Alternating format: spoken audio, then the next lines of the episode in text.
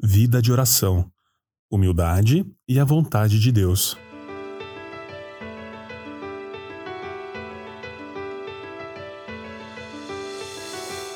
Às vezes nos perguntamos como entender as palavras de Jesus escritas em João 16, 23 e 24. Peçam e receberão. Aí a gente pensa: nossa, eu pedi, mas não recebi. O que, que aconteceu? O que geralmente está acontecendo é que não estamos pedindo por algo que esteja de acordo com a vontade de Deus. O que é a vontade de Deus?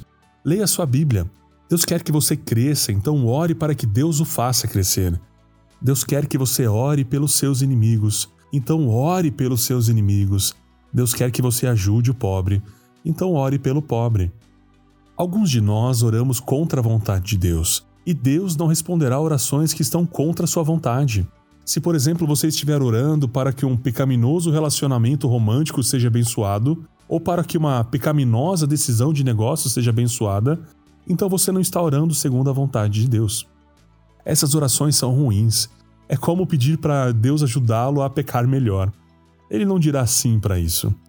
Essas não são orações proferidas em nome de Jesus. Na oração, Deus muda a nossa vontade para alinhar-se com a dele, de modo que possa abençoar o nosso pedido que esteja de acordo com os seus desejos. Então, o que significa orar ao Pai em nome de Jesus? Significa que não estamos pedindo por coisas que vão na direção contrária da honra de Jesus, ou que não venham de um lugar de desobediência a Jesus. Algumas vezes, pessoalmente, não estamos de acordo com a vontade de Deus.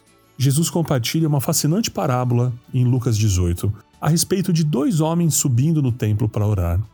Um deles é super religioso e muito determinado a criar uma arte da performance a partir da sua oração. Ele ora arrogante e em voz alta. Eu agradeço, Deus, por não ser um pecador nojento como todos esses outros homens. E se refere ao outro homem e diz: Eu especialmente agradeço por não ser como este homem. E esse homem deveria estar pensando: Ei, era um minuto aí, cara. Toda a oração desse homem é sobre quão incrível ele pensa ser e quão melhor do que todo mundo imagina ser. Sua oração é um monte de eu, eu, eu, mas a oração do outro homem é simples, sucinta e humilde. Deus, seja misericordioso comigo, um pecador. Ele é honesto sobre o seu estado diante de Deus. Não está buscando a aprovação das pessoas, está buscando a ajuda de Deus. Jesus disse: Digo a vocês que esse desceu justificado para a sua casa, e não aquele, porque todo aquele que se exalta será humilhado, mas o que se humilha será exaltado. Esse homem não orou longamente, não orou como expert, mas ele orou respeitosamente e humildemente, e Deus honrou a sua oração. Às vezes, alguns de nós oramos por pessoas de maneira arrogante.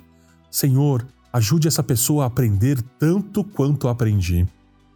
Senhor, faça essa pessoa ver as coisas do modo como as vejo. Ou então, Senhor, mostre essa pessoa quão bom eu sou. Essas orações são horríveis, arrogantes. Deus honra o coração humilde.